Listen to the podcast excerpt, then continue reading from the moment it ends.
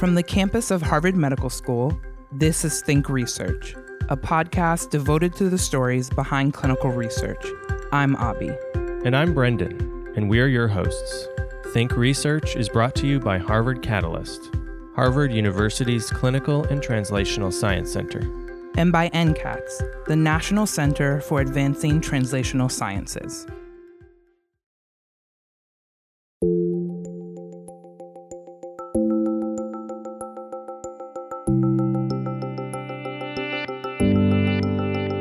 Appropriate, specialized care that addresses physical and mental health is a human right across all demographics. In every walk of life, sexual and gender minorities exist intersectionally with other demographic variables. Health disparities arise when language around sexual and gender minorities is not standardized or structures do not exist to collect necessary data. On this episode of our Community Engaged series, we're joined by researcher Harry Reyes, Dr. Lee Zhou, and Rodney Vanderwarker to talk through the important research Reyes is conducting to improve the documentation of sexual orientation and gender identity in electronic health records. Harry Reyes is a PhD student in the Department of Biomedical Informatics at Columbia University. Dr. Lee Zhou is an assistant professor at Harvard Medical School and a lead investigator at the Division of General Internal Medicine and Primary Care at Brigham and Women's Hospital, and a senior medical informatician at Partners Healthcare. Rodney Vanderwarker is the executive director of adult internal medicine at Atrius Health. Thank you all for joining us. Welcome to the podcast. Harry, you recently were awarded a pilot grant. Could you tell us what the focus of your research is? Sure. So I'm a predoctoral research fellow in the Medical Text Extraction, Reasoning, and Mapping System Lab, or M Terms Lab, led by Dr. Joe. And generally speaking, the goal of my research is to leverage artificial intelligence, namely machine learning and natural language processing, to promote health equity, to improve the quality and safety of patient care, and to support knowledge discovery, such as the identification of new disease subtypes. I'm also really interested in the fairness, accountability, and transparency of artificial intelligence in healthcare. So tell us a little bit about how the project for which you got the pilot grant, sure, how it advances those goals. Sure. So, and maybe if you could just describe the project a little bit. Great. So to give you some background, basically in 2010, the National Academy of Medicine, then known as the Institute of Medicine, systematically examined the state of LGBTQ health. And what they concluded was that sexual and gender minority patients, or research rather, to date is woefully inadequate. And they had several key recommendations, including improving data collection on sexual orientation and gender identity, or SOGI, demographics in research studies, national surveys, and electronic health records. Sexual and gender minorities are believed to exist among all ages, races, religions, and social classes, yet unlike other demographic variables, sexual orientation and gender identity, or SOGI, demographics are not routinely and uniformly collected in electronic health records, or EHRs. This SOGI data collection gap makes it really difficult to, one, estimate the number of LGBTQ or sexual and gender minorities in the population, and it also hinders the ability of the healthcare and research communities to assess and address the needs of LGBTQ people. And so the goal of this study was to examine documentation of sexual orientation and gender identity within Partners Healthcare, an affiliate of Harvard Medical School, to better describe that documentation and improve it. And so we had a few aims. Specifically, we focused on primary care providers. So our lab sort of sits within the Division of General Internal Medicine and Primary Care. So a lot of work we do concerns primary care. And one of the questions we had was, are primary care providers documenting SOGI, sexual orientation and gender identity, in the electronic health record? A few years ago, just prior to the Catalyst grant, several colleagues and I lobbied Partners Healthcare to create new fields within our electronic health record that are predefined and allow us to collect these data in a structured format. To their credit, they very quickly approved our request. There was a bit of a campaign, but they approved our request to incorporate these new fields for sexual orientation, gender identity, and assigned sex at birth. So gender identity needs to be compared with sex assigned at birth in order to identify patients who might be transgender, in order to then facilitate research and quality improvement and quality assurance work within our health system. And how long have they had this structured data in their EHR? Only since May 2015. So Partners Healthcare had this multi-million, multi-billion dollar transition from a homegrown electronic health record system to a more commercial option through Epic. Mm-hmm. And so when they rolled out their new electronic health record, we just for the year just prior to that, we worked with Epic to create these new fields. And the thing is that Partners Healthcare was the second and largest academic health system in the country to have these new fields. Just a few months prior to our rollout, UC Davis was the first. So this is not something that is sort of widespread, or at least at the time it wasn't. Since then, more institutions have started to roll out these structured fields. Okay, so before that, how are they collecting the data? Only in the clinical notes. Okay, and that's just like typing in... free text. Yeah. And so if you only have that information in the clinical notes, and you're an epidemiologist who's interested in studying health disparities, you're looking at cancer rates and anything of that nature, you're really hindered because you don't have an efficient way of identifying all of your LGBTQ patients and then sort of studying their health outcomes. And so it really has tremendous downstream effects, not collecting these data in the way that we routinely collect other demographic data. Okay, so you're trying to improve on the quality of the data collection that primary care providers are doing around LGBTQ people, so that you can more easily study that population. We can't even, without these fields, we can't ask simple questions like how are our LGBTQ patients faring in our health system. Because you don't even know who they are. Because we don't know who they are. And without having a baseline, we can't then compare that to any potential interventions in the future. Okay. And so it may not be the sexiest topic, documentation, but the sort of utility of collecting these data is certainly tremendous. And also just in terms of, the one-on-one patient experience, having your primary care physician present a welcoming and compassionate environment where you might feel safe to disclose this information, I think it definitely signals things to patients and makes them feel more welcome. At least that's what we found. And you worked closely with your mentor, Dr. Joe, on this project. Could you talk about how you began working together and how you found each other? Sure. So I've been a member of the Division of General Internal Medicine and Primary Care at the Brigham for a number of years. And I knew about Dr. Joe's work. And she's just does such fantastic research, but I was a little afraid to approach her because I always felt like I need to know more. I have to present a certain set of skills. And over the years, I've spent, roughly 7 years in that division, over the years assumed those skills, but it was at the nudging of someone else in our division who said, Harry, you need some more grant funding to fund your work. Dr. Joe is an expert in exactly what you're interested in. And why don't you sit with her, send your CV, and see what happens? And when I first went to meet with her, I was just so nervous and so junior. And I'm still junior, but even more junior then. And so I approached her thinking I needed to have a bullet point list of all the things that I could offer her as a potential member of her lab. I was interested in doing anything that she might be doing. And of course, I had this interest in health disparities as well. And to her credit, when I met with her, in addition to talking about her research, she noted on my CV, on my resume, that there were a number of unfunded projects that I was interested in pursuing, but I just couldn't get the funding for, in part because I was so junior. And she said, "These are really interesting topics. They're really important topics. Why don't I help you carve out the time to pursue this research? I can pair you up with some of our postdocs and other students. And we can write some grants together, and you can work on the stuff that you really love because it's really interesting and important." And that's very rare. I mean, I've worked with a lot of wonderful people in my time, but I just was floored by that. And it's been a great experience for the last few years as a result. So I'm so thankful to her for that. So Dr. Joe, you work in artificial intelligence and natural language processing. Tell me what it was like when Harry first approached you and how you started that mentoring relationship. Yeah.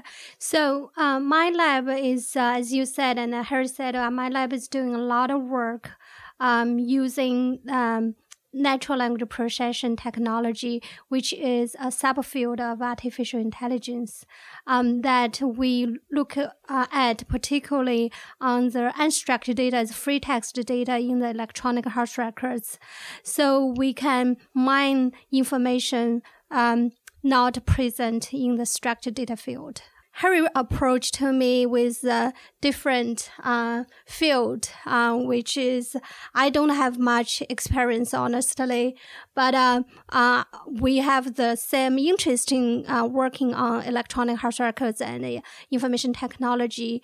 I think, using EHR data, we can better understand this population and the care we receive and how we use information technology to identify the important problems in this field and promote the health care for this population and understand what the patient's needs are. So it has been a great pleasure to working with Harry.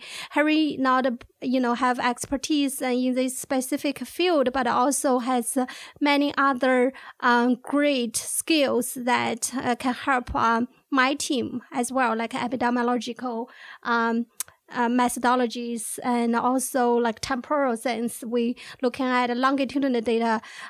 Those are the things has been a great addition to my team. So Harry, I just want to understand more about the study. Are you using artificial intelligence and natural language processing in this project as well? Correct. Yes. Okay.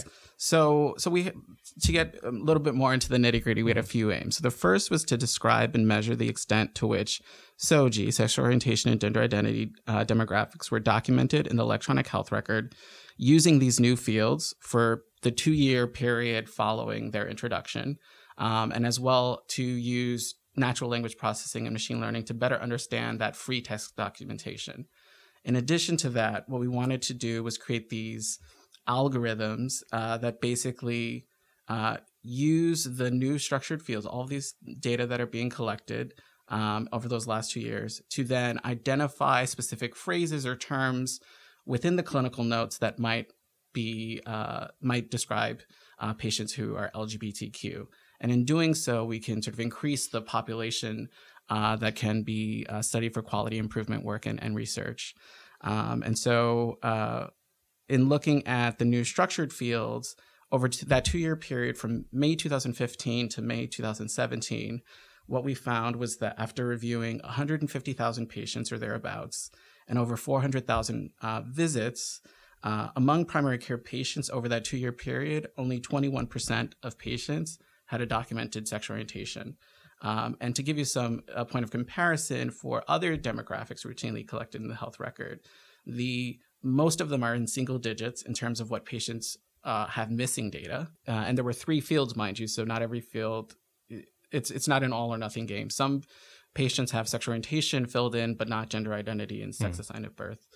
And so what we wanted to do was better, one, just quantify that because that's important. If you build it, they may not come, they may not use it. And so we want to make sure that if we're going to expend all this effort in creating these fields, that people actually use it. And we need to better understand what goes into that decision-making. And so what we did is we evaluated various predictors on whether or not a physician was collecting this information, on whether or not a patient was divulging this information. And let me also point out that these questions are completely voluntary. So if a patient does not want to disclose this information, that they have that opportunity. And if a physician doesn't want to ask this question, they also have that opportunity as it currently stands. And so what that 80% missing represents is actually physicians who don't ask these questions. Within that 20%, a small minority of patients, when asked, did not disclose this information. So most people, when they're asked, are willing to tell you what their sexual orientation or gender identity is, as long as it's within the context of a clinical visit. In addition to finding that only roughly 20% of patients had these fields completed, even if that value was to say that they had declined to provide this information, there's still a lot of information there because that represents roughly 30,000 patients. That's a very large cohort, especially when you consider the lack of large-scale research conducted to date, mm-hmm. In part, especially because of a lack of funding for this type of work. And so what we found is that in our population, roughly 4% do not identify as straight or heterosexual. And that sort of conforms to national estimates of a little bit higher than 4% and just under the 5% estimate that is we have for the greater New England area. What we also found was that when asked, as only about 1.5% of patients chose not to disclose. So a lot of patients are willing to provide these data. Mm-hmm. And previous studies have also support this argument. So patients are willing to share this information. The other studies have demonstrated that they're able to answer these questions fairly easily. And so the barrier is really on the onus of the health system to ask these questions and collect them in a uniform manner. And at the clinic level, this was really interesting. We saw a wide variety of practices. At the clinic level, we found that the percentage of patients documented ranged from as low as 7% to as high as 45%. And documented, you mean in the SOGI demographics? Yes. Okay. So I'm a physician. I have 100 patients. 7 of them would have their SOGI documented, and the other 93, there would be no information. Mm-hmm. And so, I don't know, maybe this is a question you haven't answered yet, but why is there that unevenness? Yes. Some people, the physician marks the demographic info for somebody, but not another person. So that's what we're trying to tease out at the moment. And we did various statistical analyses to try and identify independent predictors of whether or not a patient would have this information collected.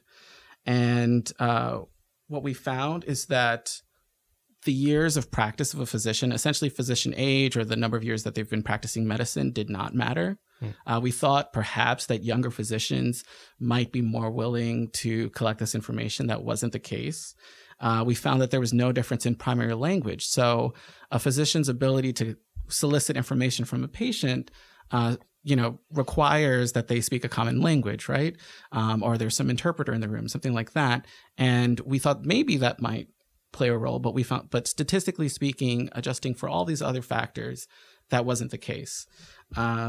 But there were a number of other patient characteristics that were important, we found, for predicting whether or not a patient had those fields collected. Among them was the sex of their primary care physician.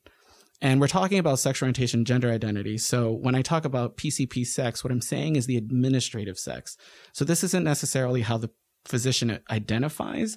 This is simply information that's collected, by the administration, and it's routinely available.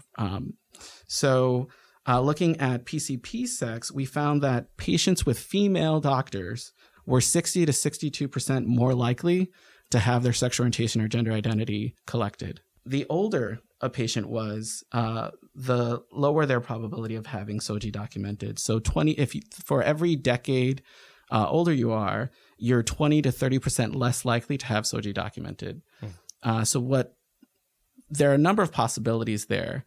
Potentially, providers feel less eager to ask older patients these questions, or older patients are less willing to divulge this information. But again, if they were less willing, we would have seen that in the declines, not just in missing data. We also saw differences in race and ethnicity, interestingly. So African-American patients and Hispanic, Latino, Latinx patients were much more likely to have SOGI demographics documented. This is very different from everything else we sort of see in terms of health inequity, health disparities in healthcare. But interestingly, if you're an African-American patient, you are 16 to 24% more likely to have these fields documented as compared to whiter Caucasian patients. And for the Latinx patients, they were 14 to 16% more likely. While in comparison, patients who are Asian or Pacific Islander were actually less likely than their whiter Caucasian counterparts to get these questions asked of them. So 6 to 8% less relative to whiter Caucasian patients. Religion also played a role. We found that our Muslim patients were 22 to 23% less likely to get asked these questions. And patients not affiliated with a religion were also less likely, which was sort of an interesting thing, dynamic there, 8 to 9% less likely. And there are a number of factors that can play into that, potentially that the provider not knowing the religious affiliation of a patient might be less afraid to. Yeah. Exactly. Mm-hmm. Less willing to. Also, income was a potential factor. Now, for this, we don't in our health system routinely collect income of our patients, but we were able to link the median household income of a patient based on their zip code. Okay. And found that patients who lived in wealthier areas were actually less likely to get these questions asked of them. So lots of different things we found based on demographic factors that sort of explain or predict whether or not a patient would have these data collected. An important aspect of this grant was getting feedback from the community through a community engagement studio. Rodney, you were a part of the Community Engagement Studio for this project. Could you tell us about your work and your experience as a member of the Community Engagement Studio? I'm a public health practitioner. I work in healthcare, worked for a number of years at Fenway Health, which is a community health center here in Boston that has focused its work on the LGBTQ population. Part of our work has been in the early days convincing people that collecting sexual orientation and gender identity information in the health record was an important thing to do, and then also followed through with ways on how to do it and how to train your staff and get your policies and different structural things in order to make it to happen. Mm-hmm. One of the things that was really cool about the process was when I sat down with the other panelists, typically I would have known everybody who was involved with the process, but I didn't. I knew probably two people out of, if there were eight, or there were a lot of, so I think they really engaged a different group of people, which I find refreshing because it means that they just reached deep into the areas of expertise that it took to really review the different grants and stuff. So I enjoyed it and in getting to know new people. And it was really interesting to hear all these different projects that were being proposed. So it was really cool. I think the most positive part about that is that you also end up, so you get a review of research from a perspective like, well, how's this going to make my life better? Or how's this going to make the community's life better? Versus this is going to get somebody published, or this is going to be up on a shelf and nobody's going to pay attention to it. So I think that level of review was helpful in terms of making sure that it was really practical and beneficial. As I can recall, we weren't deciders, but we were just input, offering input to the process. I do think there were some aha moments that I can recall where people would say, hey, did you think about this? Or, I'm experiencing this as that. And I think it, again, was helpful for people to hear that from outside of their own little bubbles of research or academia. Could you talk a little bit about how this research project in particular addresses some of the health disparities that we see in the LGBTQ community? I think the project was particularly interesting because it was... looking at how people are gathering the information already, and was there a difference between the different patients who are being asked these questions? So I work as part of a healthcare organization that no longer focuses on LGBT population, but the broader population. And I feel like I have a different lens on this today than I might have had it when I worked in more of an LGBT focused environment. And what was interesting to me was that the techniques that the investigators were using are something that I think would be helpful just broadly in healthcare, because it would be interesting to me to better understand what prevents providers from gathering the right information to provide the right care. So in this research study, it was really looking at SOGI data and the differences. But I'd be equally interested in things like weight or height or other pieces of health history that are also important, because I think providers get so overwhelmed with having to gather information. You know, how much of the lack of information around SOGI is about SOGI or is about just our healthcare field in general. With this information, you're getting towards a point where you can start predicting maybe which doctors, which practices are more or less likely to ask this information. And depending on your clinic, you may be up to 10 times more likely to get asked these questions. So we had 16 clinics affiliated with one of our hospitals at Partners Healthcare. And the range was essentially from 1 to 10 in terms of the 10 times more likely to have these data collected. So huge differences. And you can use machine learning, natural language processing, biostatistics, whatever, what have you. But we really also need to do qualitative examination of really what sort of goes into physicians asking these questions of patients. Yeah, maybe you could talk more about the sort of like how you use these technologies like natural language processing and maybe sort of the limits of those approaches, right, and which would lead you to, you know, the qualitative idea. Right. I mean, this area is sort of booming. There are new and interesting ways of leveraging AI to mine, for example, free text in the clinical notes. One of the things we did was we did something called word embeddings. I don't want to get too technical here, but essentially we used artificial neural networks to turn free text into numbers. Okay, so the mathematical representation of a word. And we describe the relationship of those words to all of the words around them, okay? And so the quintessential example of word embeddings is, and then you can use math to sort of describe those relationships. So the quintessential example would be you can take the mathematical representation of king, subtract man, add woman, and the result would be queen. Right. Mm-hmm. So all of these numbers, they're just represented in a document as numbers. You use math, subtract, divide, what have you. And these relationships hold.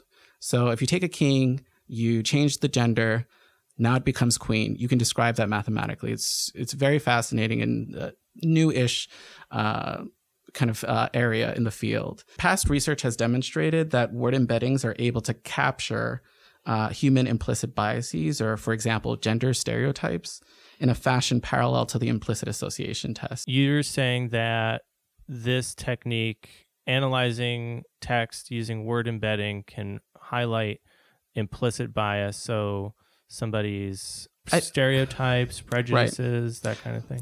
I think on a very basic level, let's qualify that, but it can identify things. So, for example, past research has found that words like, you know, there's a famous paper out there that basically says that male gender is more closely associated with software engineer, while housewife is more closely associated with female gender to the same degree. Mm-hmm. And so there are various words, you know, out there in the world that are sort of more closely associated with gender that should be genderless. Obviously, housewife, wife, you would say that's female, but even engineer is male, art teacher is female, right? And so using something akin to that, we can look at words that are more closely associated with LGBTQ people or LGBTQ terms.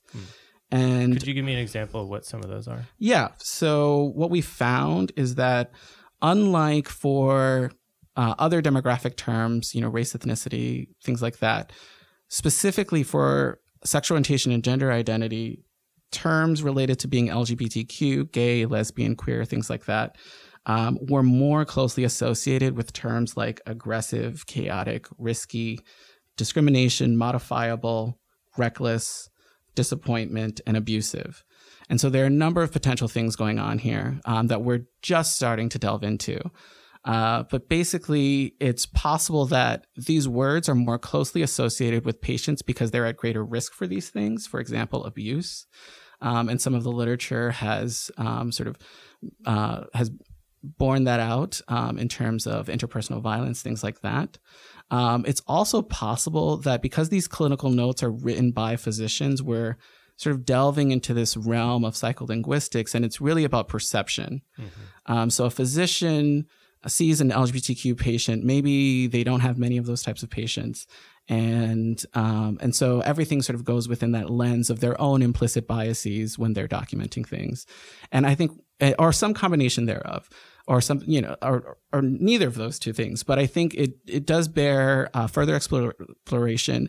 And I think regardless, it speaks to an issue of potential differences in terms of health outcome, healthcare access for our patients that we need to study more. Right now, what we've been able to do is establish that these terms, which are essentially synonyms, mm-hmm. If you will, for these LGBTQ terms based on their mathematical representations, what we can state is that within the electronic health record, these speak to potential issues, either health inequities or potential implicit biases. We can't be sure of that yet, but it definitely is a jumping off point for further investigation. Mm-hmm. Okay. Yeah. Also, I mentioned in the beginning that I have an interest in fairness, accountability, and transparency in artificial intelligence. And there's a real concern for bias in machine learning. And if we blindly apply these algorithms out there, and necessarily because of the way sexual orientation and gender identity are documented, if we're even with the best of motives using these techniques to identify a cohort of patients, if we don't keep in mind the potential for these biases, it may actually result in either perpetuation or exacerbation of further health inequity because they're sort of blindly applied because it can't be biased. It's a computer. Well, actually, research has demonstrated that there's a huge potential for bias if we don't examine it early on. Mm-hmm. So in terms of its potential effect on care downstream, it may...